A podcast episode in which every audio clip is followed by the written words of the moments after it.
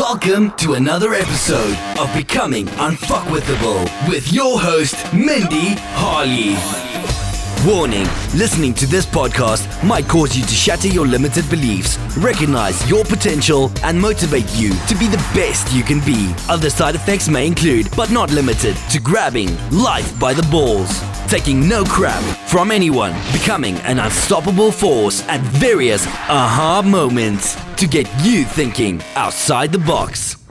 Hello and welcome to another episode of Becoming Unfuckwithable. Guys, you are going to love this episode if you love psychedelics as much as I do, or perhaps you want to learn about them and learn to love them and the reasons why you should love them because I am talking to Don Gavreau today. He is known as the supplement godfather, but more recently he has switched over to pursue his passion project of making alternative medicine the new norm. Guys, we've talked about everything in this episode from expanding your consciousness, children and psychedelics, our own personal journey, and I do hope you enjoy this episode, guys. So tune in, get some popcorn, grab some coffee, whatever it is, and enjoy this episode.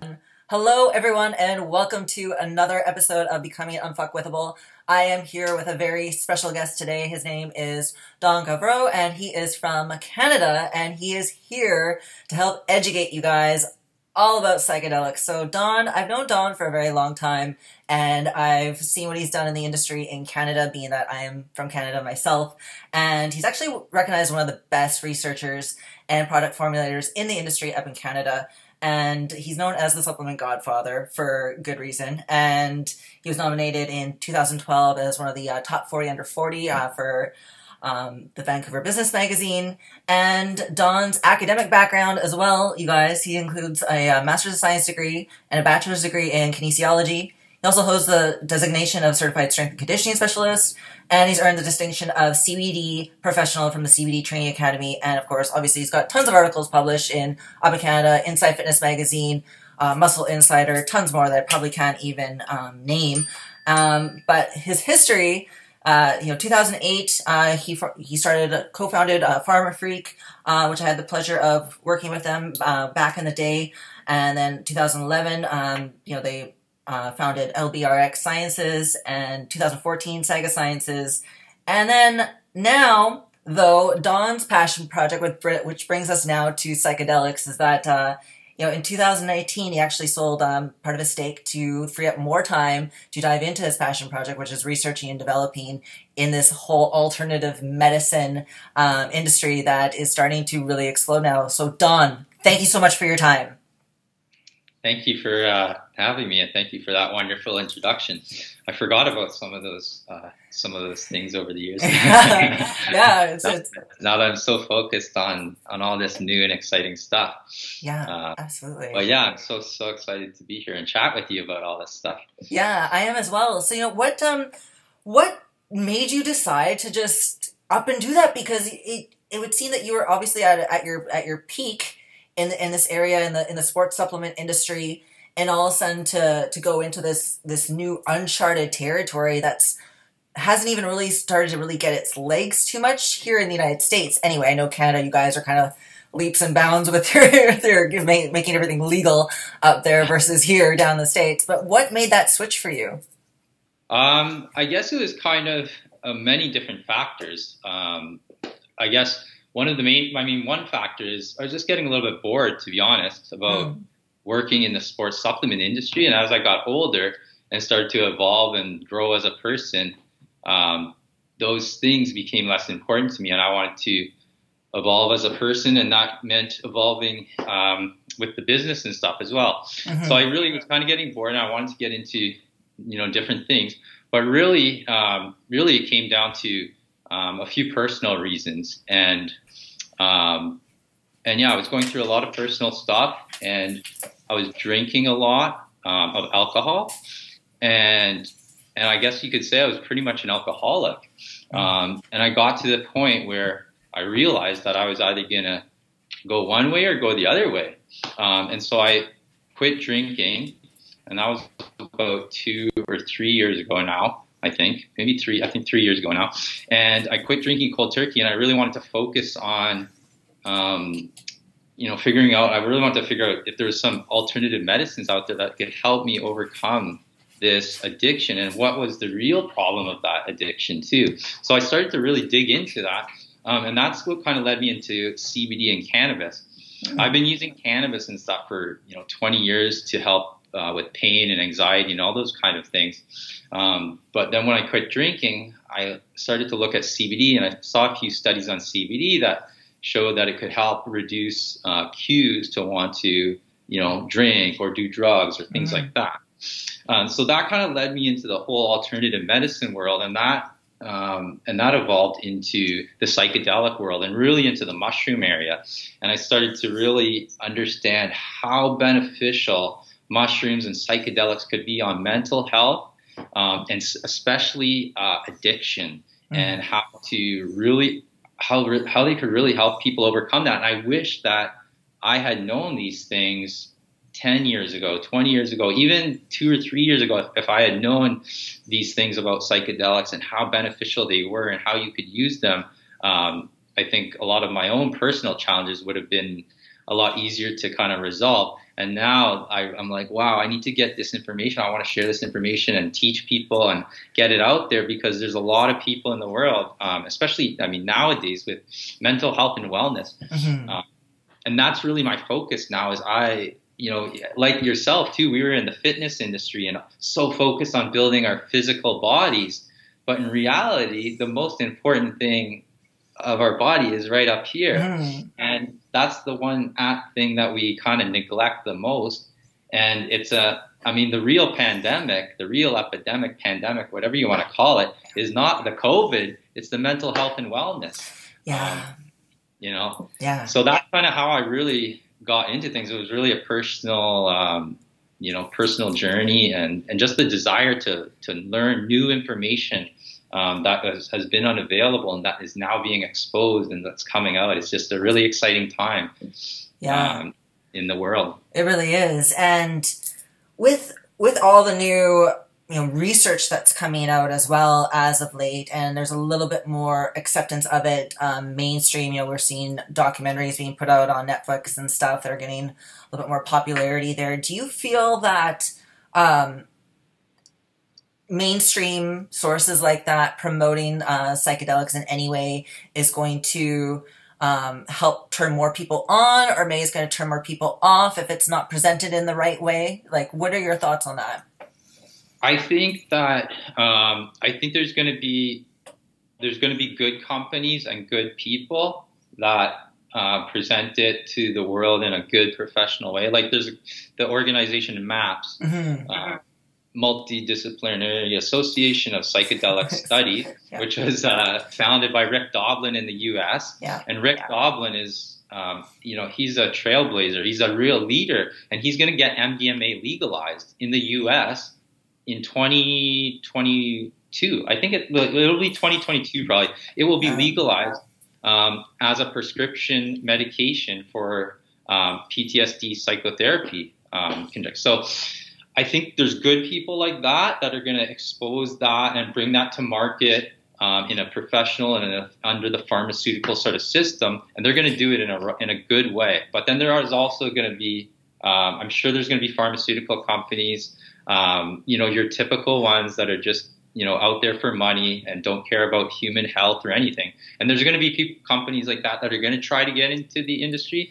So um, I think there's always going to be the good and bad, but I think the people are being exposed to it and there's positive research studies there's positive results that are coming out so i think that's only going to help yeah. Uh, it's just going to be a matter of you know finding those right resources and finding those right the right good people and there are a lot of great especially in the us right now mm-hmm. uh, i've been connected through a network of clinicians doctors psychotherapists psychiatrists um, through an organization in new york and there's a whole, all across the US, there's so many professional um, medical people that are promoting psychedelic use and integrating it in their psychotherapy and their counseling and all that kind of stuff. So I really do see people, um, you know, opening up to this because why not? Like, what's the alternative? Are you going to take prescription drugs that don't work and that had negative side effects? I mean, that's really the only alternative. There are a lot of other great alternatives like meditation, sound healing. Mm-hmm. Um, you know, all those kinds of things work in conjunction um, with psychedelics, and I think psychedelics are just one aspect um, that, but they are a they're a proven uh, tool that can be used to support mental health. So I think people are going to over time, it's just going to be more and more people are going to be coming open to um, these types of therapy because it's not really a drug. I mean, everything's a drug, really. If you think about it, like, I mean, the the, the most harmful drugs are in our grocery stores. Mm-hmm. If you go down aisles, like sugar, uh, you know, and all those chemicals. I mean, we're being exposed to those types of drugs. I don't even look at psychedelics or mushrooms um, really as a drug because they're really an alternative medicine. They're really a tool to help people become healthier um, and to help people heal. You know, yeah. so I think I think as as people become more open to natural medicines and look for alternatives, um, people are definitely going to start using it because it works. And the stuff that doctors are prescribing, medical doctors, they just don't work, and that's the bottom line. Yeah, no, they, they don't work, and it, it keeps you in that perpetual hamster wheel of of pain and pain and prescriptions, pain and prescriptions, then another prescription to help that other pain from that first prescription, and so on and so on. Exactly. I mean, there is a time and a place for certain, you know, pharmaceutical drugs. You mm-hmm. know, obviously, um, yeah. You know, I don't, I can't think of a situation. the there, there's one out there. but you know, if you're yeah. in a car crash and this happens and whatever, you know, yeah. there are situations and there are great doctors um, that integrate uh, you know the traditional um, you know system with different alternative medicines. So there, there's a there's a whole wide range of um, you know options out there for people now, and I think that's the most important thing is there are more options. You don't just have mm-hmm. to go to your medical doctor and basically get you know 90% of the time you're getting horrible advice or you're just not getting service or you're not getting any care at all. There's all, so many more options for people now, and especially with the online world. I mean, a lot of people look at the online world in a negative way, and I do myself too sometimes because it t- disconnects people, but it also connects people. Um, if you use the online world and social media in a positive way, which I'm trying to do now and trying to get more into that, um, in connecting with people and giving them resources so they have alternative options and they don't have to, um, you know, just go with the status quo, or they just don't have to suffer um, anymore. Yeah. That's that's one of the most important things. I think a lot of people are just suffering right now in pain, um, physical pain and mental pain. You know, and there's a yeah. lot of options to heal that. Yeah, and that's something too. Like, there's well, there's so much to touch on here from what you just finished saying that we could go off in any sort of which direction. But well, back to earlier, we were saying, you know, the mind, what we were talking about before, and what I think is really interesting is that people's perspective of psychedelics right now because of so much you know past propaganda of what they would do to your brain and then hearing how good they are. And i've heard even you know gary vee saying like well i don't want to meditate because like i'm good here. Like i don't really want to mess what's going on in my mind right now. But so many people are afraid to get deep into their mind. They feel that they can't they can't quiet their mind. They don't want to try. It's hard. And i, fi- I find it so interesting that um, psychedelics in a way can bring down all those walls. Yeah, yeah, they definitely can. And I think people that are, I mean, people that are resistant to that, um, that's a natural resistance. I think even like, uh, even myself, I, I, probably would have been resistant to that at a certain point in my life um, without understanding the way they work and why, um, you know, why you're resistant to that because you, you, like you want to break that down those barriers. You want to um, go inside and and and become one with yourself and become happy and peaceful, you know, and, and all that great stuff. Mm-hmm. Uh, and that's what psychedelics help people do. And I think that's a scary thing for for some people to to break down those barriers because we've spent our whole lives building up these barriers, building up this physical presence and presenting this to the world. Mm-hmm. Well, this is really just some physical being and this yeah. physical bullshit that we're presenting to the world. Yeah. We can make up anything we want, mm-hmm. um, but to really get deep inside and become who you know and really love yourself and become at peace and happy with yourself, I think that takes a lot of work because of the world we're in and because what we need to build up. As a child, you start building up these defense mechanisms mm-hmm. um, over time.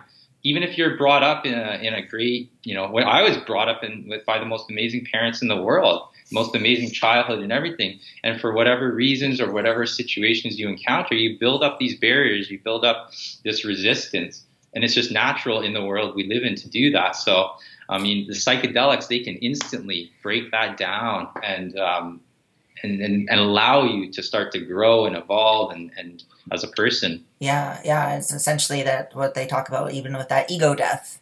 That yeah.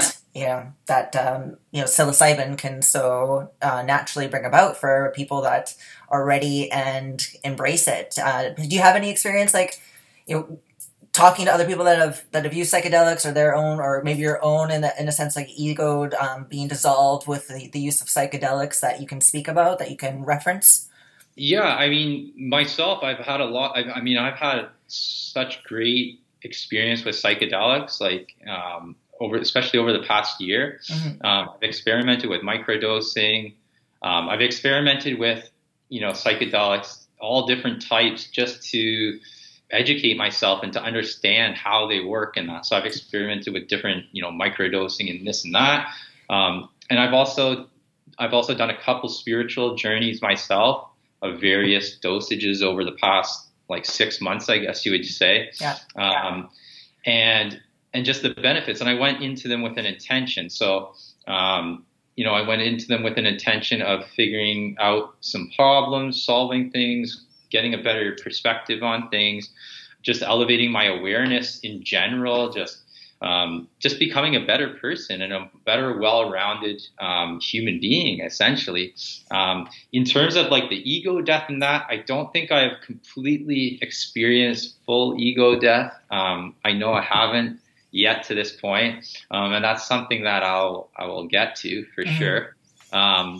But I, I definitely have spoken to many and, and, like many different people that have experienced that, um, and many real professionals too. I'm part of a, a bunch of different um, psychedelic uh, meetup groups here in like Canada and Toronto and in Vancouver and in Toronto, and and everyone that's a part of these groups, um, there's a lot of professionals there. Um, that are you know very highly educated people and that are very successful in the world and they've ex- they've experienced this ego death, and they you know they attribute it to being one of the top experiences or the most influential or most impactful experiences of their life, and and I can definitely say that too. Um, when I ate or drank five six grams of mushrooms, uh, that experience for me, I'll never forget that. I'll never forget mm-hmm. that um, for the rest of my life. And it's going to have an impact on the rest of my life now in a positive way. Yeah. And it's not like I want to go and do, um, you know, that was several months ago. I can't even remember how long, maybe back in January when that was. And, and I haven't, I haven't consumed that much or done a spiritual journey like that since then. I haven't even had the desire to necessarily because I'm still integrating all of the learnings from that time into my everyday life um, to establish because that's the thing. I mean, you can take you know you can take the psychedelics and you'll have the most amazing experience um, ever, mm-hmm. um, many different ways. But then when you come back to your everyday life, I think it's important for people to really understand that they have to integrate those learnings into, uh, you know, as you know yourself. Yeah. I mean, you have to integrate those learnings into your life, or you're kind of wasting uh, a bit of the experience. You're still going to get benefit. Yeah. Like, I mean, you could do no integration, no preparation, nothing at all. Just by simply taking the psychedelic and having that experience, you will get benefits from that. You're going to become more grounded. You're going to become more in touch with nature.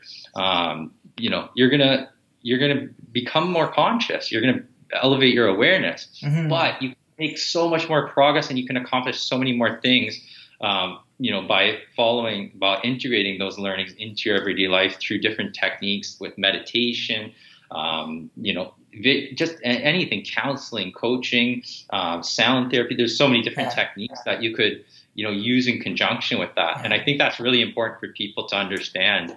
Yeah, yeah. You know, the integration part is so is so so big, and like and like I said, and taking that time to honor that integration as well. Um, you know, personally for myself, like I always found like journaling like a really good um Yes. a really good way to help with uh, integrating as well, talking about the feelings, getting that out, and then that way it's you're in a way like your words become law almost in that sense. You're putting pen to paper. You're you're creating that so then it gets better integrated into into your everyday, and it's it's funny like with like the integration process and doing it and like you said you you did your five six grams what is that like called like a like a hero's was that like the hero's dose or something uh, it's nothing compared to Paul Stamets. So, Yeah, yeah. uh, 25 grams. Woo! Yeah, and it's and like you said, you you did one and you're good. You know, you don't you don't need to you don't need to go back and you know it's it, you've you've done it and it's kind of it's that same thing that same feeling that I had when I when I did ayahuasca. You know, you, you did the one, but with with us we did like four, and it was you had the whole day to try to integrate, and already before you knew it, you're going back for another one. So it'd be the same thing with like mushrooms, where you take the five six, then the next year you're like, oh, I'm going for another one, but I don't don't really feel like I need another one Yeah. just that, yet. That, that's the one thing, cool thing about psychedelics too is they like psychedelics are do not have addictive properties to them. Like they're not they're non-addictive, and that's a scientific fact.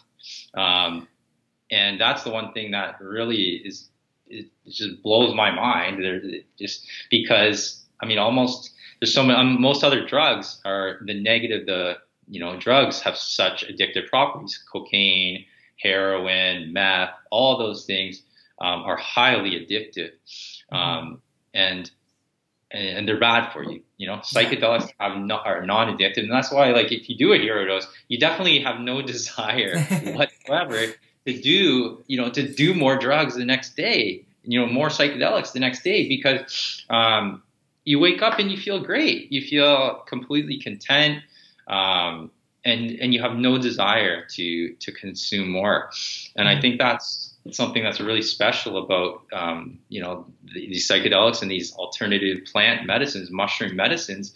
And I think that's why they were shaped that way in nature. Yeah. Um, you know, because it's a it's a built-in self-defense mechanism. uh, The way I look at it. So. oh yeah. Uh, yeah, yeah, no, totally. That's the, their own little their own little self defense mechanism, indeed, and it sure uh, sure sure gives us gives us a good time. Um, but out of all out of all the psychedelics, like with like mushrooms and stuff, there's there's not there's there's there's a, like 200 species or something of of all these psychedelics, um, of, uh, psychedelic mushrooms, psilocybin mushrooms, which are really starting to get gain more popularity, starting to gain. Um, and what other states are starting to go for decriminalization right now. Is there, are, uh, what can people expect? Like out of so many different types of mushrooms, is like how do they all vary? So I've been digging deep into this um, over the last several months, um, especially up here in Vancouver, BC, where the mushroom industry is just a booming industry. There's you know many different growers and cultivators and stuff up here, and they're all coming out with. Um, there's a lot of new new strains, and they're technically they're not even new. They're not new strains. They're just different variants. And the the word strain is actually misused in the mushroom. Um, in the psychedelic mushroom industry, because most of the strains are psilocybe cubensis, cubes or cubensis, um, that's most of the that's most strains are cubensis, and then there's different varieties of the cubensis. So you'll have like Amazonian, uh, Golden Teacher. Um, I mean, the list goes on. Um, the list just goes on and on. There's so many different Huautla. I mean, big Mexicans. Um, yeah. You know, it just goes on forever. Um, the variance between different ones, it's really it's it's a bit subjective. Um, and it's hard to really say because I always explain this to people that I go, you really have to, if you're going to do mushrooms, really base it on the get a quality mushroom, like from a quality source. Um, and generally, if it's a cubensis mushroom, it's going to have about 1% psilocybin in it. And that's what's going to um, give you the true psychedelic effect. Obviously, each mushroom and each variant of the mushroom has different chemical properties slightly. Um, but once you're taking you know, five grams, six grams in that dosage range, you're getting such a high level of psilocybin that you're going to trip out. You're going to experience those uh, hallucinogenic effects no matter what. Yeah. Um, so, it, and once you get to that stage, it's really hard to say. Like, I mean, because everyone could have. I mean, everyone's going to have a completely unique and different experience on the exact same, you know, mushroom. Like, if I take the same one that you take, we could have a totally different experience de- depending on what we go into it, like mm-hmm. what our intention is going into it, and depending on our, you know, on our mood and all million yeah. different. So, I don't think it's as important what type or what variety of mushroom per se, you know, that you're going to use and this that. I mean, it's fun to try different ones and you know, just like anything. But um, I don't think it's that critical. There are a few mushrooms I should note um, that do have an extremely high psilocybin content compared to the average ones, um, and those are so out of the cubensis strain. There's penis envy, and that has generally. Uh, and it, looks like a little penis, uh, and that's that variety generally has double the psilocybin content of a regular cubensis. So like a golden teacher, an African Transkei generally has double. So people need to be aware of that because if they're like eating a mushroom and they think it's, you know, a regular cubensis and it's a it's a penis envy, they're going to be uh, taking double dose. Yeah. And then there's another um, there's another type of mushroom called blue meanies, um, which are pretty popular, and those are even more potent than uh, penis envy on average. Mm-hmm. So those are another one that kind of people have to be aware of. And those are pretty much the ones that are generally available. Um, Amanita muscaria is that popular, famous mushroom, the red one with the, the white dots on it. Oh yeah, and that has psychedelic properties. It's completely different. I haven't studied that one too much, but that one can have a lot of um, like negatives. It can have some negative side effects if it's not prepared properly and taken properly and and whatnot. So I wouldn't recommend people, you know, unless you're highly experienced, I wouldn't recommend people go into that one. Um, yeah. But yeah, that's generally. I mean, I mean, there's a lot of variants, but again, it comes down to the quality source and where you're getting it from, how it's you know cultivated and, yeah. and whatnot. Yeah. So that's with like all the doses and everything. So is there we know that you know obviously it's great for the mind opening up your mind the ego the death are there any other benefits of of it that you know integrating psychedelics like for you know other diseases or anything like that that's coming up in in latest research or anything that's kind of cool on the forefront that people are discovering now um, I think the main things, I mean, the really cool stuff um, that I'm kind of drawn to is a lot of the addiction stuff. Mm. Um, so, all types of addiction. I mean, it's like they've been studying um, they've been studying alcohol primarily, um, and there's been studies already done on that. I mean, with it's been MDMA and psilocybin um, can really help with you know any type of addiction. Um, so that's like that area is going to evolve, and I think that's going to help a lot of people. I mean, even with opioids, like if people are, I mean, there's an epidemic. I mean, uh, pandemic, whatever you want to call it, in Vancouver right now that the government and the health authorities are not solving. Um, and people are dying every day on overdose of opioids, and they're not doing anything about it. But psychedelics are one thing that could help address um, that. There's some a lot of new stuff coming out on cluster headaches too, mm. and headaches, um, and how psilocybin and psychedelics could help with that.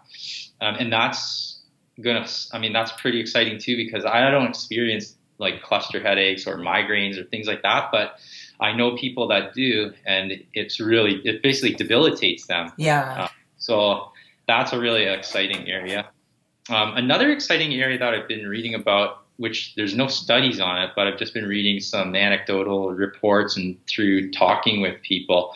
Um, but a lot of business people have been using psychedelics for you know several years, especially in um, in Northern California, um, in the Silicon Valley and stuff there. Mm. Uh, they've been using psychedelics for years to for, to help with programming, to help with creativity. I mean, Steve Jobs. I mean, how do you think he came up with the iPhone? Like, like in all seriousness, I mean, really, like how do you how like how did you really come up with this this idea? Yeah. I mean, I mean, he, there's one one thing to thank, and it's LSD. yeah, yeah, yeah. You know, and that's one thing I, I'm glad you bring that up because I have this, I have this theory in my head, and I've said it to a couple people, and I don't know what's. I feel like maybe this is something to ask his his kids and everything because you know he didn't. He also didn't allow his kids to use. Um, you know, iPhones either themselves. They limited their their cell phone use, and we're talking about social media earlier, and we're talking you know Bill Gates too. Bill Gates and Steve Jobs both didn't let their kids use their you know cell phones or iPhones and everything else like that um, in the way that obviously a lot of us do today. I don't have any kids, but a lot of people you know, obviously kids are using them. And Steve, or Steve Jobs, you know, famously did psychedelics. I was always kind of in my head thinking, like, did he maybe have like an epiphany and see and saw where things were going? That, you know, he, he did, you know, he, he had cancer. So it's like, did something manifest in him that he saw? I don't know. It was just kind of a wild idea in my head, but I was like, you know, he didn't he didn't know you know he didn't want his kids using the phones. He he used psychedelics. You know, was he battling with something that he knew the the way the future was going to go here in the today and where we are now today with everything going on? That you know he had some regret for for following through with that. You know, it's something that I've I've always thought about with with using psychedelics myself and realizing some things and going, oh shit. yeah, there's no doubt. I mean, I I, I mean. I, I didn't know that Steve Jobs like you know didn't like kind of deterred his kids from you know staying away from cell phone. But that makes total sense now because he know he knew or he knows or he knew that cell phones are not good for you. They're not. They're they're.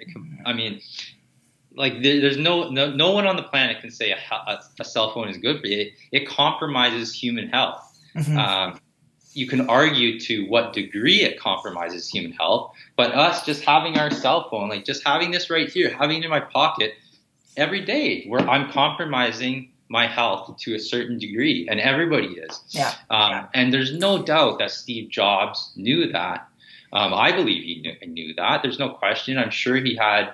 Um, he was. I'm sure he was battling internally. You know, he had some battles with himself because he wanted to. He was a great entrepreneur, a great you know businessman great ideas and came up with all this stuff and wanted to bring that to life. But at the same time, too, he probably realized along his journey that, you know, he was building this cool and most great thing, but at the same time, that's not necessarily the greatest thing for the world. Yeah. You know, yeah. the way it evolved. And he maybe he saw that. I mean, I, I believe that. I'm sure he did. I'm sure he's. I mean, I'm sure he had a lot of great visions and, and insights, especially as he got old in his older years.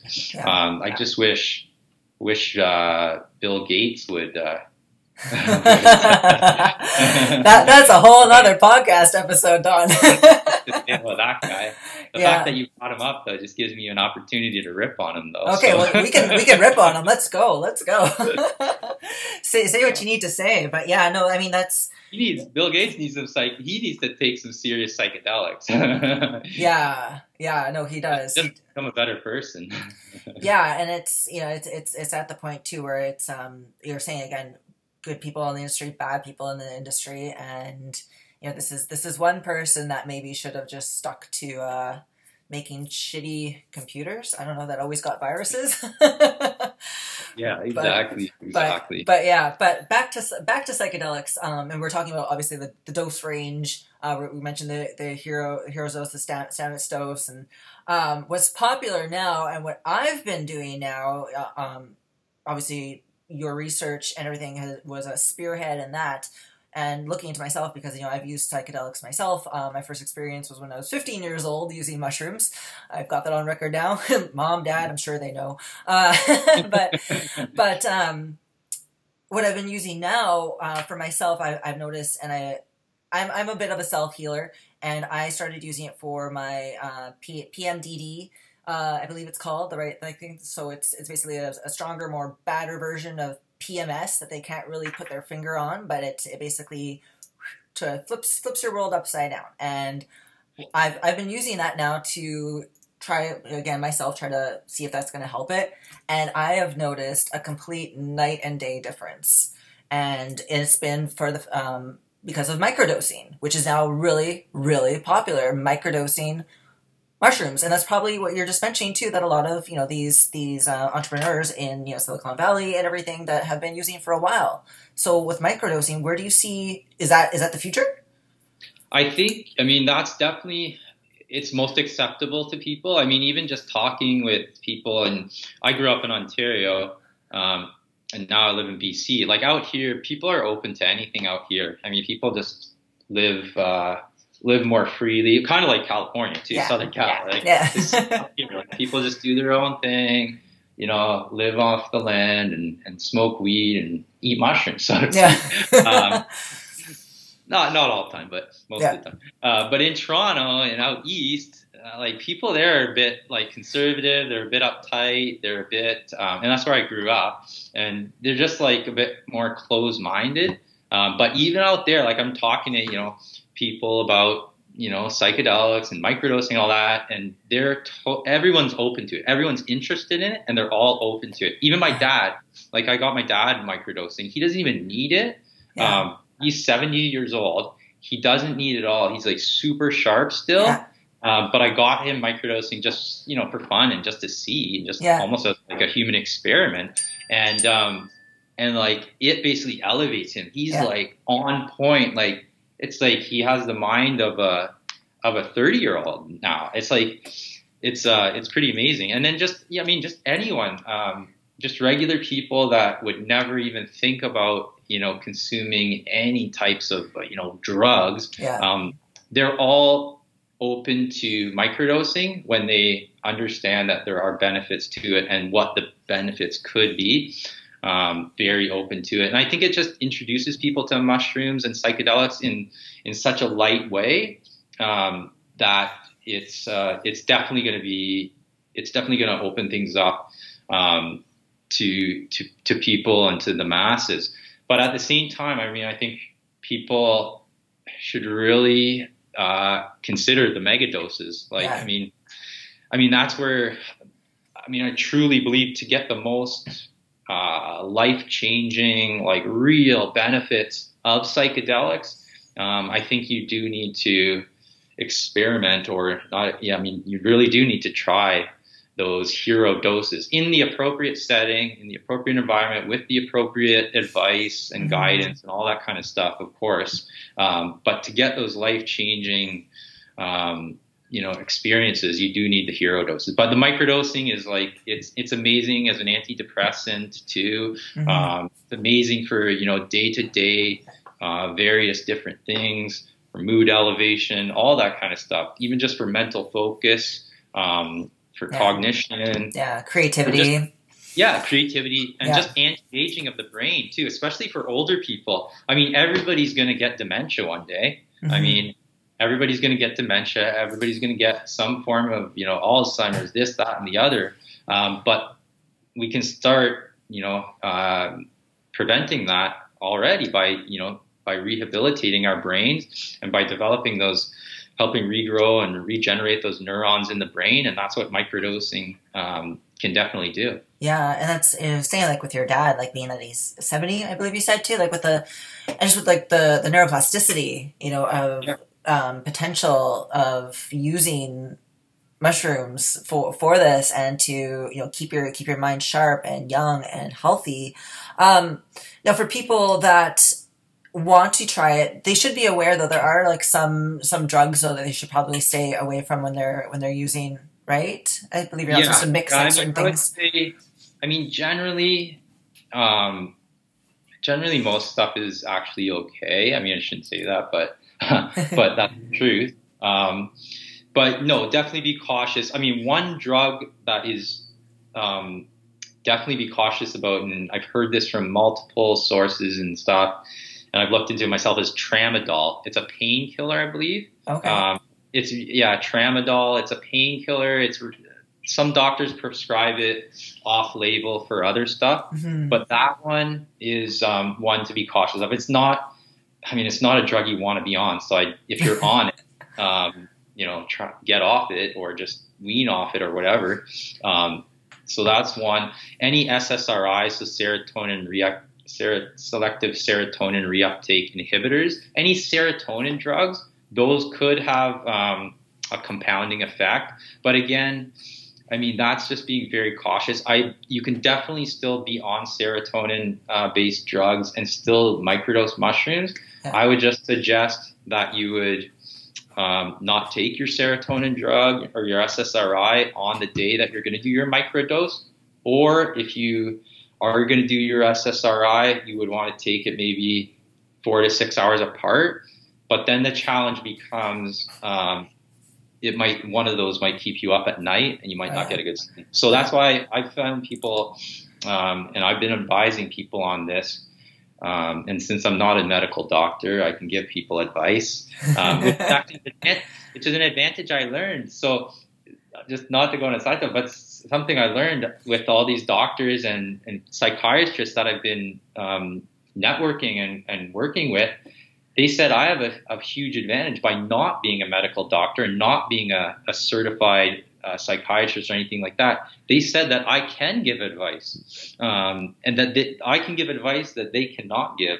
And so the, all those professional um, doctors and stuff, uh, they're all very supportive of underground um, therapists and underground advisors, the good ones, uh, because yeah. we're providing education in something that they cannot legally provide. Um, so I don't know. Sorry, I don't know what the original question was. That's all right. Well, well, we went off on a on a whole. That was that was that was a lot of information. So we're we're all right. What the original question was. I'm sure they got it there. Um, and with with because it was kind of like with microdosing and everything and the neuroplasticity of the brain um, and what's what's cool now too that there there are actually there's a there's some really i've been hearing and I, I mean i've known and heard of it anyway myself with hippie flipping which i think is the term uh, mixing mdma and mushrooms together.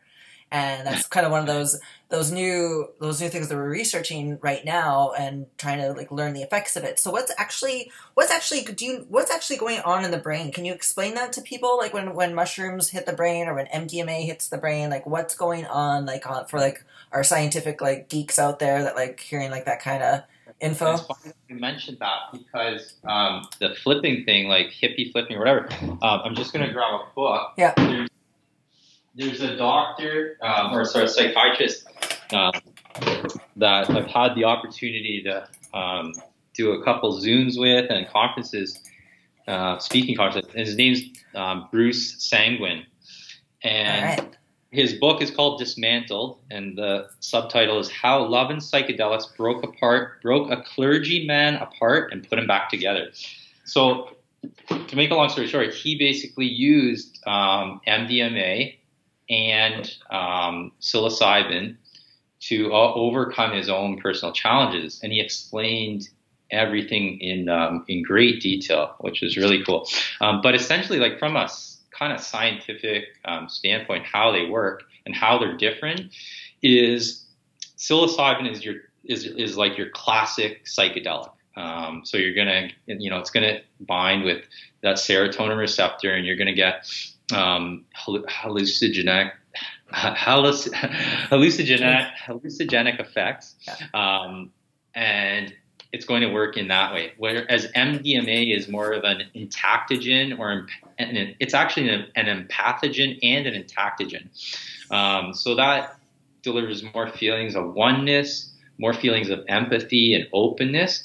Um, so the difference is like MDMA kind of breaks down those barriers um, and it makes it kind of really makes it opens you up to um, talking about things and bringing things out that you normally wouldn't um, bring out because you're too scared. It really breaks down that fear, brings down the fear, and allows you to open up and talk about things. Um, and that combined with the with the uh, the, the traditional psychedelic, that combined effect um, it's it's really it's unbelievable. It's it has a combination of of opening things up, but also increasing the creativity and the and whatnot in the brain. Um, so it's yeah, it's a pretty unique effect, and that like that's still being. I mean, there haven't been any studies that have actually looked at um, mm. that combination yet. Yeah. But I that's I think that's definitely going to be on the forefront in the future because there's a lot of guys like um, there's another doctor, Dr. Ben Sessa in the UK, um, and he too, he's been using MDMA therapy, MDMA assisted psychotherapy for years now, um, and he combines it with he does, you know, he uses psilocybin too. Yeah. Um, not sure if he uses them both at the same time, uh, but I know that's something that he would he would definitely um, he's probably going to be studying in the future. So, yeah, there is a bit of a difference between the two. And like MDMA is not a traditional um, psychedelic. It really isn't. It's more it's more of like an empathogen and entactogen. So it has like mild psychedelic properties, but it's more, um, but it's not. It's more of a you know, it's more of an empathogen, and it also is a stimulant too. The method, the uh, amphetamine part of it. So. Yeah. Um, the other cool thing about MDMA um, versus other things because there's a lot of other drugs too that are being used now, um, and they're called dissociative drugs. So like ketamine, okay. and that's actually very popular in the U.S. Um, right now. People are doing ketamine therapy for depression and anxiety and all that kind of stuff, and PTSD. Um, and ketamine is more of a dissociative. Um, and that has different effects. The benefit of MDMA, I believe, over something like ketamine is when you do MDMA, you remember everything your memory is is spot on. Mm-hmm. So when you do MDMA and you have a psychotherapy session, the next day and right after, you're going to remember everything. You remember everything you talked about in detail. There's no memory loss whatsoever. Yeah. Whereas with ketamine, ketamine things can get a little uh, a little blurry. A little, yeah, blurry. Yeah, exactly. feel like you're walking out. I mean, me personally, I've only done ketamine a few times in my um, life, just experimenting with it to see what it was all about. Um, but yeah, there's definitely different um, effects there, and that's like the one benefit of the um, MDMA is you can remember everything. For, and then with you have a classic psychedelic, there's some stuff that you might not necessarily remember when you go on that big psychedelic yeah. journey. Yeah. So that's why when you combine um, then you combine both of them at a lower, slightly lower dose of the psychedelic, and then you have the MDMA in there, it's a really unique um, it's a really unique effect yeah. that um, that is it's really perfect for for doing psychotherapy when you're on it. Nice. Because because of the effects, like you know, you have the benefit you have the benefits of the psychedelic, and then you have the benefits of the MDMA open you up, breaking down those barriers, and the and the retention of the memory and everything yeah. as well. Yeah, that's that's something I was reminds me of, like with like CBD, and you hear it obviously like with um like you you know being a CBD professional that you are, you hear like the entourage effect, right? When yeah, you start like, when you start like layering more and more of it, right? So it's kind of is that kind of like the same thing? Am I kind of like close to that? Definitely, definitely you're yeah, you're de- it's definitely you're just you're just combining two different compounds and getting the benefits of one, the benefits of the other, and they work very well together. I mean, I, I yeah, I've never. I don't think I've actually ever taken both together. Maybe I have, you know. Um, well, but well, there's always a first. yeah, I, I, mean, I know that like from a recreational standpoint, um, I, from a recreational standpoint, I mean, there's yeah. nothing better than MDMA, yeah. pure clean MDMA. Nope. Um, there's nothing better. so I could imagine adding, combining the two at a lower dose. Um, yeah. You know, would uh, yeah, that'd be pretty good. Um, and you mentioned the, the, the ketamine too. It was something that like I experimented with like way back, and it wasn't it wasn't a lot, but it was always just I always heard around that, and I I want to know what that was too. And I haven't ever really looked at it with like the whole K hole. People talking about a K hole or the ketamine hole. Like what is what is that? So uh, ketamine, a K hole is basically when you're taking you, are you, you've taken way too much. Okay, that's what that's what that is then. Okay. So yeah. yeah, so it like yeah, recreationally. So I mean, I I know of I've seen people who've taken too much uh, ketamine in nightclubs. Mm-hmm. Uh, back in Toronto, back in the day, um, there was a place called the Comfort Zone, um, which I think is still around, which is super famous. Um, but they had a room there, and it was called the K Hole Room. And back then, I didn't really know what it was, but I I I I knew that that was like for people that were basically overdosing on ketamine, and I knew that I did not want to overdose uh, based on what I was seeing. So that's why I never I never I never tried ketamine. Yeah. Um, but yeah, going into a K hole, it's basically you're just taking way too much ketamine and you're just boom, you're just done. Um, yeah. You're just literally gonna pass out. You're gonna um, yeah, yeah, I mean, yeah, it's not a good thing. Um, but I mean, used appropriately, um, it can definitely have benefits. I mean, if like ketamine is regularly used in emergency rooms, um, I don't know if you knew that, but like across the U.S. and in Canada too, um, ketamine is used in emergency rooms. So if, if somebody comes into an emergency room and is suicidal and is Yeah. going to kill themselves, if you instantly inject ketamine into them, it'll instantly they'll they'll be non-suicidal, like instantly.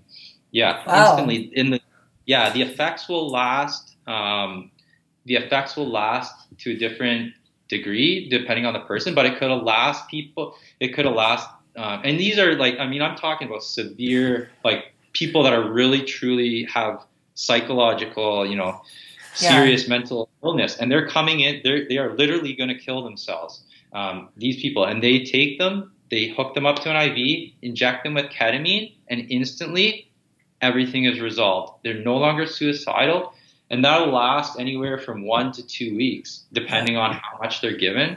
Um, but again it's just another it's another form of treatment that's not being used enough in with certain populations. I mean like again, it's just like comes down to government and and their policies and and all that stuff. But ketamine, when when used appropriately, it could be saving so many people's lives. You know, um, Mm. you know, just the psychedelics and stuff too. It's just it's just a shame that it hasn't been already. It should have already been. Le- all of this stuff should already be fully legalized.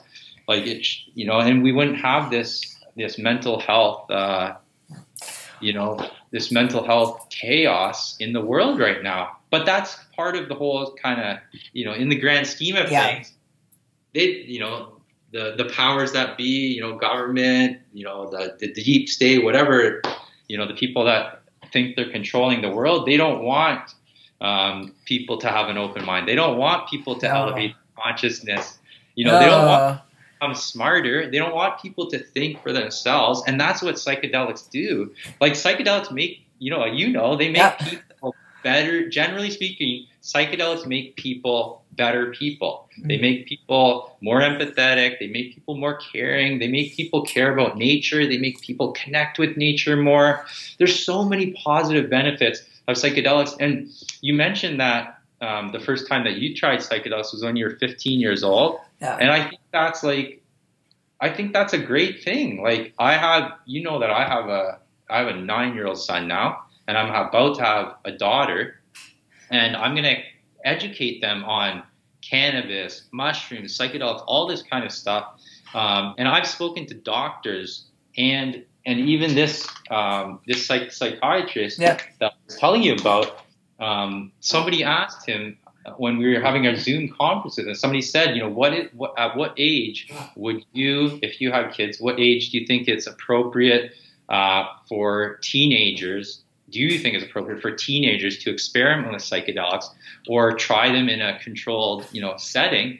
And he said, yes, absolutely. He goes, Yeah. there's nothing wrong with a 15 or 16 year old um, experimenting with psychedelics. And he sees there's nothing, there's no negative effect, only positive effects could come with that in the appropriate setting with the appropriate people, with the appropriate guidance. And he also said, somebody followed up that question and said, what about a parent?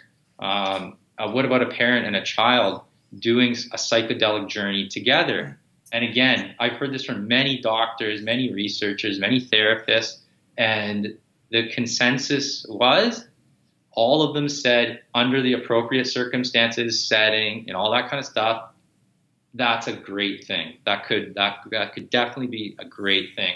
And and I've talked to this about I've talked about this to many people and I believe like psychedelics should like especially mushrooms. Mushrooms should be, you know, readily available for everyone. Mhm. Anybody like I mean, I can go right now. I can just go up the street, go up into the forest, and I can pick psychedelic mushrooms and go up there, grab them, and eat them yeah. and that's like legal.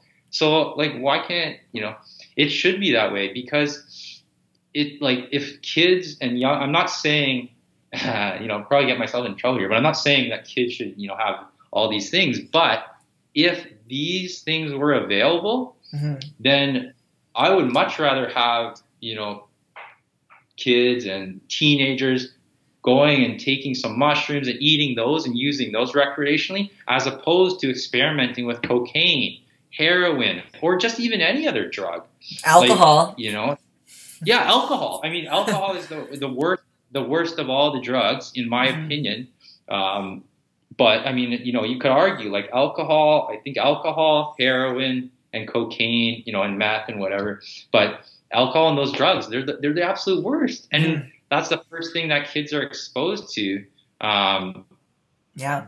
When they're young, is usually it's alcohol, yeah. and that's the worst of all of them. I'd much rather you know have kids and uh, be exposed to other things, or at least be educated. You know, we should at least be educating. I think that's the most important thing is educating kids. And my background is teaching, and I'm still a certified school teacher with the Ontario School Board. Um, and uh, and yeah, like I mean, I believe, I truly believe that like school boards should be teaching about these things, and that's one of the reasons why I could not.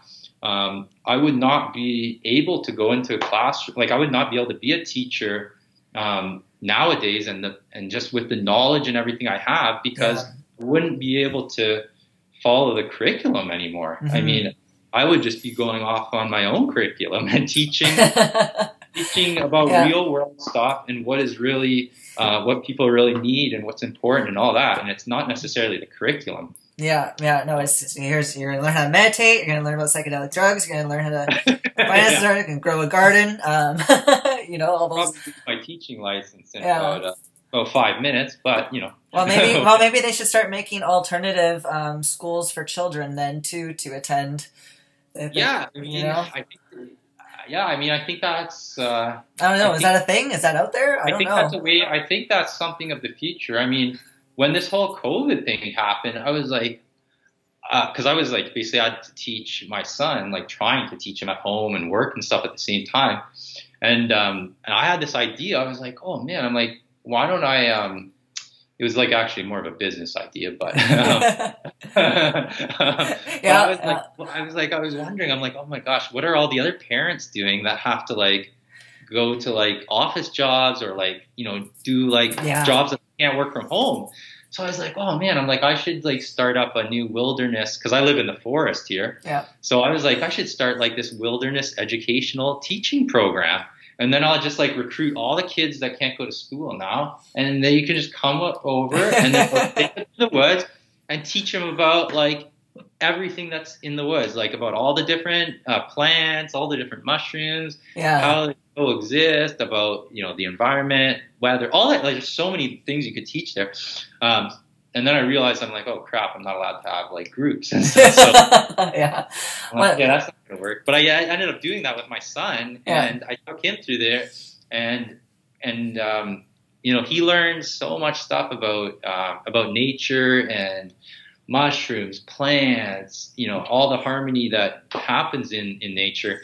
And he wouldn't have learned that if this uh, this COVID stuff never happened. And now he's really excited about going on these hikes and he's excited about nature and learning about plants and animals and yeah. uh, and I think that's a really a really good thing um, you know a positive thing at least for me that's come out of all this yeah no definitely it's it's such a I I never even thought that like the whole child aspect of children um, you know trying or taking taking psilocybin as well. And that's something really interesting because the the human brain doesn't like their brain is still developing by what 25 it finishes developing around there. So yeah. their brain is still growing and stuff they have this chance for to have the the the, the medicine actively in their brain like what is that going to do for new like like new like new firing and wiring like it's getting me excited just oh, thinking yeah. about the, the potential and possibility of that of having such a young pliable mind and be exposed to something like that yeah i know and i have two examples of well you know paul stamets yeah. the famous mycologist so he did um, he he ate something like 25 to 30 grams of mushrooms was his first psychedelic trip, which is an insane, yeah. like crazy amount. And he did that when he was really young. I can't remember if it was he was either like I don't know, he was either 17 to like 21 years old. Mm-hmm. He was somewhere in that age range. Yeah. I can't remember, but he did that when he was that young. Oh, and wow. if you talk to Paul Stamets or hear him speak now, like he's like he's just next level. Like he's so brilliant. It's hard to you know he's he's just he's brilliant. He's at another level. Um, and and I definitely I think he can attribute a part of that to his that experience. I also met um, another um, another gentleman uh, from Vancouver, and I was talking to him, just networking. Like I just got connected to him through a friend, and um, because my friend knew that I was into psychedelics and mushrooms and all that, he's like, "Oh, you should connect with my buddy. He's a he's um he's a high executive of uh, you know one of these um, trading companies yeah. and all that. You know, he's really super successful." And so I met up with him, and he was just a really. And I didn't really want to meet with him at first because like all those business suit lawyers, um, you know, public company kind of people. I don't really jive with them too well. Um, like just yeah, we just don't jive that. I mean, they're just not my crew. so, yeah. Um, but then again, you know, I mean, but then again, I'm very open-minded and always willing to meet anybody. So I did go and meet this guy. He's one of the, you know, he's your typical public company, big time suit guy. But there was something much there's something a lot different about him when I was talking to him. I'm like, this guy's cool. Like he's just down to earth. Like no no ego. That was the big hmm. difference. Like he was so successful too. Like I mean, very successful. Like from a business and financial standpoint and all that kind of stuff. Like he had all the reasons to have a huge ego, but he had no ego at all. I'm like, this is weird. So I'm like talking to him, and he's like really interested in what I'm doing and yeah. and all this kind of stuff. And then as we're talking, he's like, yeah, yeah. So like I'll tell you about my experience with mushrooms. And he's like, it all started when I was 15 years old. And he's like, yeah, I was 15. And he's like, I just like I had I wanted to try them and I just didn't know. So I was like, I got a bag. And he's like, I had this bag, and he goes, apparently there was like 15 grams in the bag, and he goes, I just didn't know. Like I thought you were supposed to eat the whole bag. So he ate the whole bag, 15 grams when he's like 15 years old yeah. and um, you know said it was the wildest experience of his life, and and and still to this day he still says that that had like a major influence on his life, and just seeing how um, he was, you know, at this day and age, like 20, yeah, about 20 years later, um, it definitely had an impact on his life because he was like he was an anomaly out of all those like you know suits in that thing in um, in that area of business and stuff. He was so different. Um, mm-hmm. So different from everybody else that I've ever met in that in that sort of area, and um, and I definitely attribute it. I mean, he even attributed it to his his use of psychedelics and that positive effect that it had on his life and personality and and um, and state of consciousness, really. Wow! Wow! Yeah. Wow, well, I definitely didn't have 15 grams at, when I was 15 year old, years old. I am not even sure how much I actually had. It was just uh, I was with some friends and I was out, and it was I was 15. It was finally it was like one of the last years before I graduated. I, I had them, I, I ate them, and I was like, I'm gonna be smart. I'm gonna ask my mom if I can stay out longer, and I'll ask and I'll be polite and stuff. And she's like, Nope, you gotta come home. And I was like, but I really can't come home. So I, I came home and my parents' house it was like it's kind of like a log house and had all the wood everywhere. And I remember being in our bathroom and I was also it started to kick in and you know the walls started doing their thing and then my dad's knocking on the door and like oh shit. So i went downstairs into my into my bedroom. It was late at night already and i basically just like tripped for the evening in my bedroom by myself. And went, it was it was definitely a, an interesting experience for sure. Um and i and i definitely back then you know i was kind of almost like before all this new information cracked out, I would say almost maybe even in my early, like late 20s and stuff, I was kind of like ashamed. I was like, man, like I was, you know, I was trying drugs already at 15. Oh, geez, Mindy, like what were you, what were you doing and stuff? And I always kind of, kind of gave myself shit for it. But now I'm like, you know what? Good on you for doing it. Yeah. I'm like, no, no, yeah. David Wolfe would have been proud of you. yeah. Um, you know, what are what are your before? Uh, you know, we're we've talked so much and we've got so much out in the open here with with psychedelics. And it's been great, and I still want to even talk about like LSD and everything. But I really want to know where do you see the future of psychedelics in five years? In five years, I see. I really see there's going to be two. Um, there's going to be kind of two. Uh, two streams or two avenues or two ways that the psychedelic sort of thing evolves. And I see one route as being um, your traditional, your more kind of your medical uh, model, your clinical medical model that's going to be tied in with, you know, pharmaceuticals, good and bad pharmaceutical um, stuff. So I see that model is going to it's it's already skyrocketing and evolving in the U.S. especially mm. uh, because down there you guys are about a year ahead of us at least because everything we basically just cop from a from a drug and Health Canada and FDA standpoint we just copy yeah. the FDA pretty much uh, mm. up here in Canada we just look whatever the FDA does I don't know if it's like a way to save money or something but oh FDA does we'll just copy that and save money and so um, so I think it's going to evolve in the U.S. Uh, it's already evolving. I mean, I know so many people and companies that are being set up down there, um, and a lot of the, I mean, the real business aspect is going to be in the services that are associated with psychedelic use.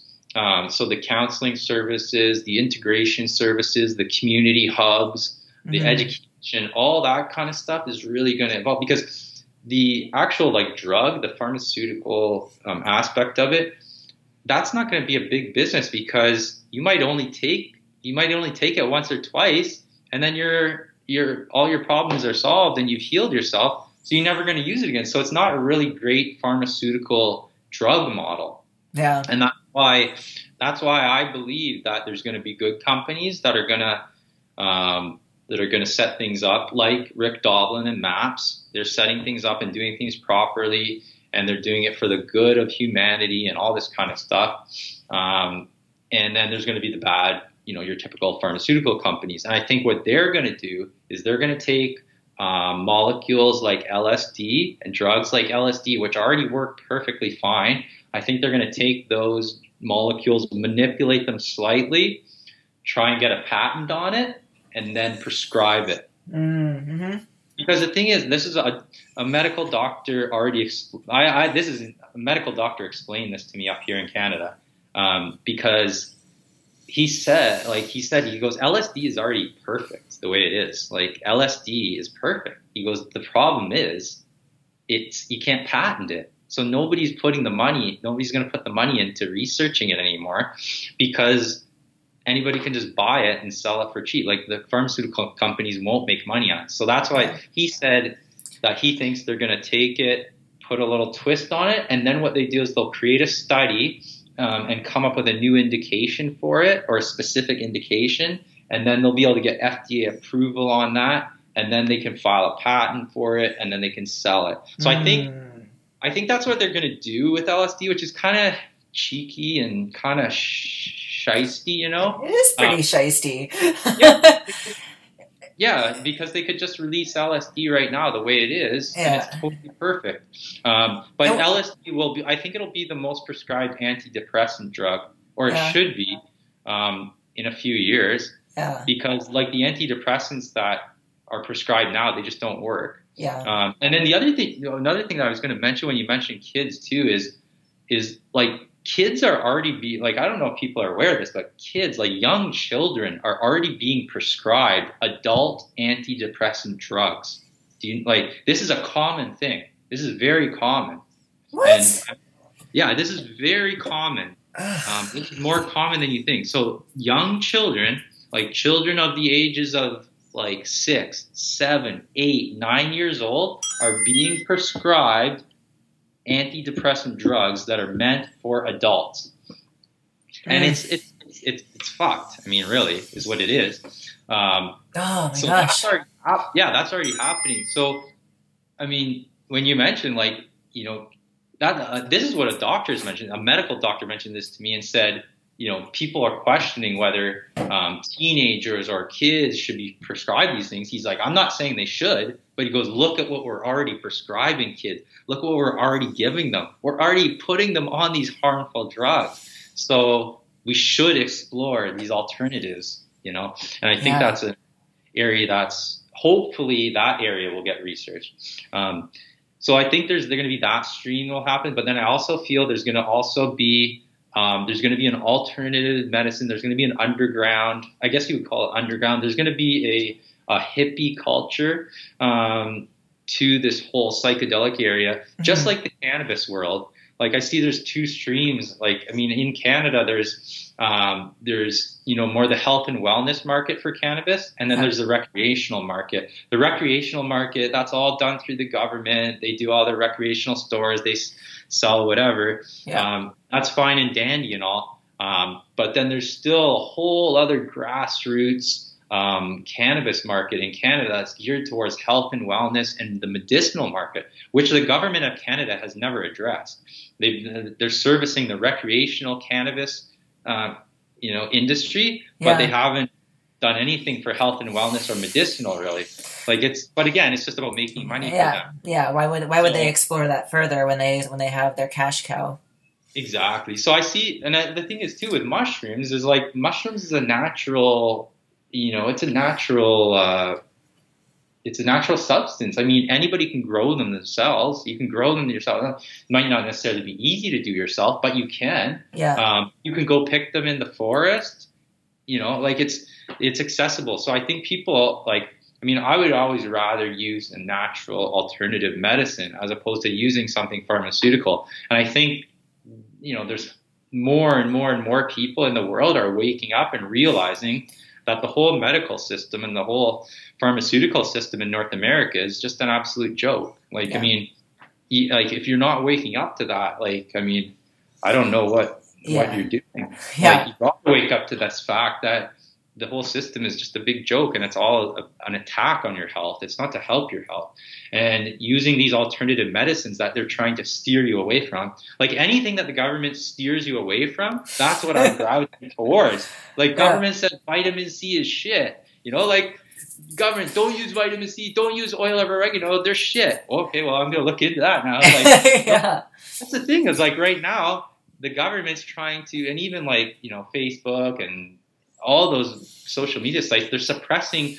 Like apparently, if you post about vitamin C and the health benefits, it's blocked or shadowed immediately. And even if you do like a PubMed search, um, because I just like if you do a PubMed search on vitamin C and and uh, various viruses, they'll do a special block over that says, um, you know, get your information only from the government web. Like they basically try to redirect you away from getting the information. So, yeah. Um, but always there's so many alternative medicines out there, and really, when it comes down to it, um, you know, everything is available in nature, right? Like everything is here for us. Like, you know, we don't really need all these chemicals and all these other things. Like everything that we need um, is available in nature, and I think there's a lot of people that are really starting to understand that and really starting to heal themselves. Like that's the thing is like everybody can figure their stuff out for themselves now. Like you don't mm-hmm. need to go to a doctor. You don't need to go to anybody really. Like I mean,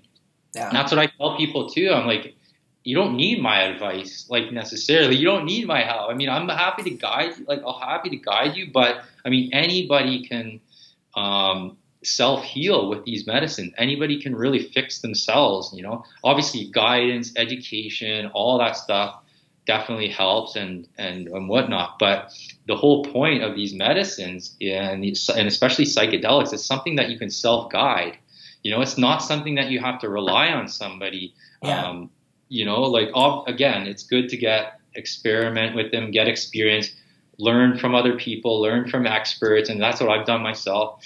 Um, and use and you know get as much guidance as you need. But again, it's not something that is like you know you don't you're not going to get hooked on this. It's not something you have to take every day. It's not yeah. something you ever have to take again, maybe even. Yeah. Um, something that you can safely use on your own too, or use you know again with uh, with someone that's close to you or something like that. Yeah, yeah, yeah. Wow, yeah. It's, I mean, it's, everything is at our fingertips, and we have to remember too that we we are we are nature.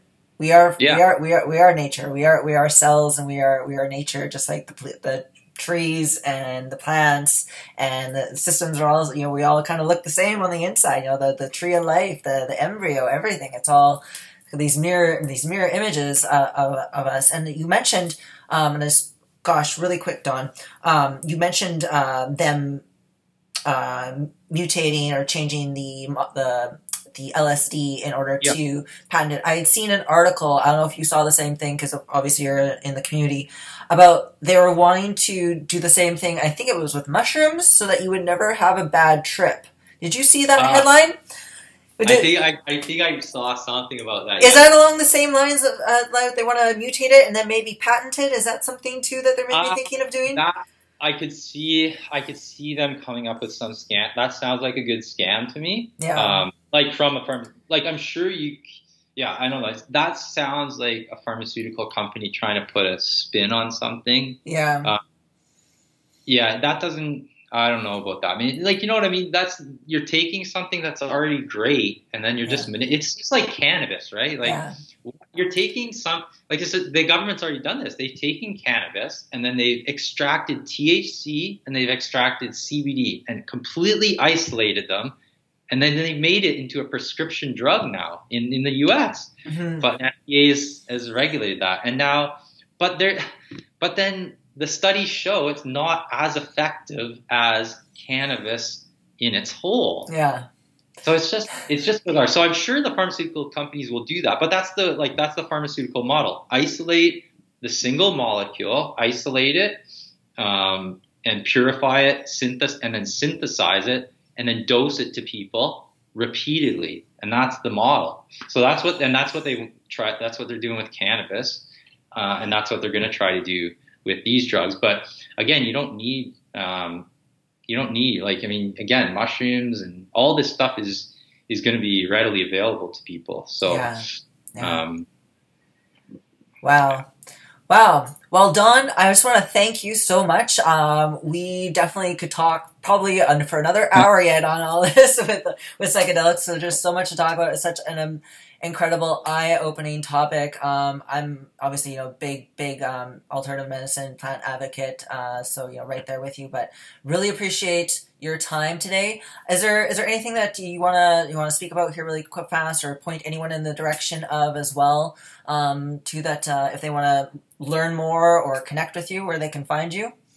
um, yeah, you can find me. Uh, I'm just you know I'm not the most active person on social media because I'm I'm. It's funny because I you know I, I, I always ask your advice. I'm just so busy. I'm so busy actually doing stuff that I don't have time to uh, to actually be on. I wish, but actually I am going to be working. I'm going to be getting a lot more content um, done, so people can find me on um, Instagram at at Supplement Godfather, um, and I and yeah, you can find me on Facebook too through that, and um, I do have a TikTok account too, which is at, at Supplement Godfather, and I actually post like little just videos on there that are very informative. Um, and then my Twitter is Mushroom Godfather.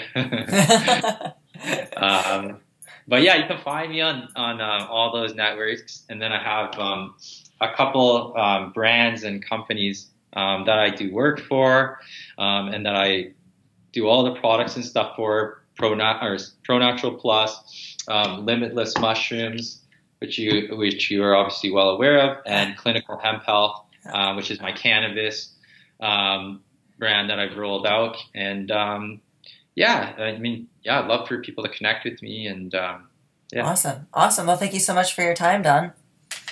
appreciate it. Thank you for having me, and uh, hopefully uh, everybody got some good info from this. I think they did. thank you. Awesome. Take care, Mindy. See ya. Oh, Don, what, I'm gonna I'm gonna edit this. What was the one thing you wanted to talk about with um, Facebook here? I'm just gonna turn off my recorder. Thank you for tuning in to another episode of Becoming Unfuckwithable. If you believe you're unfuckwithable, go ahead and share this podcast.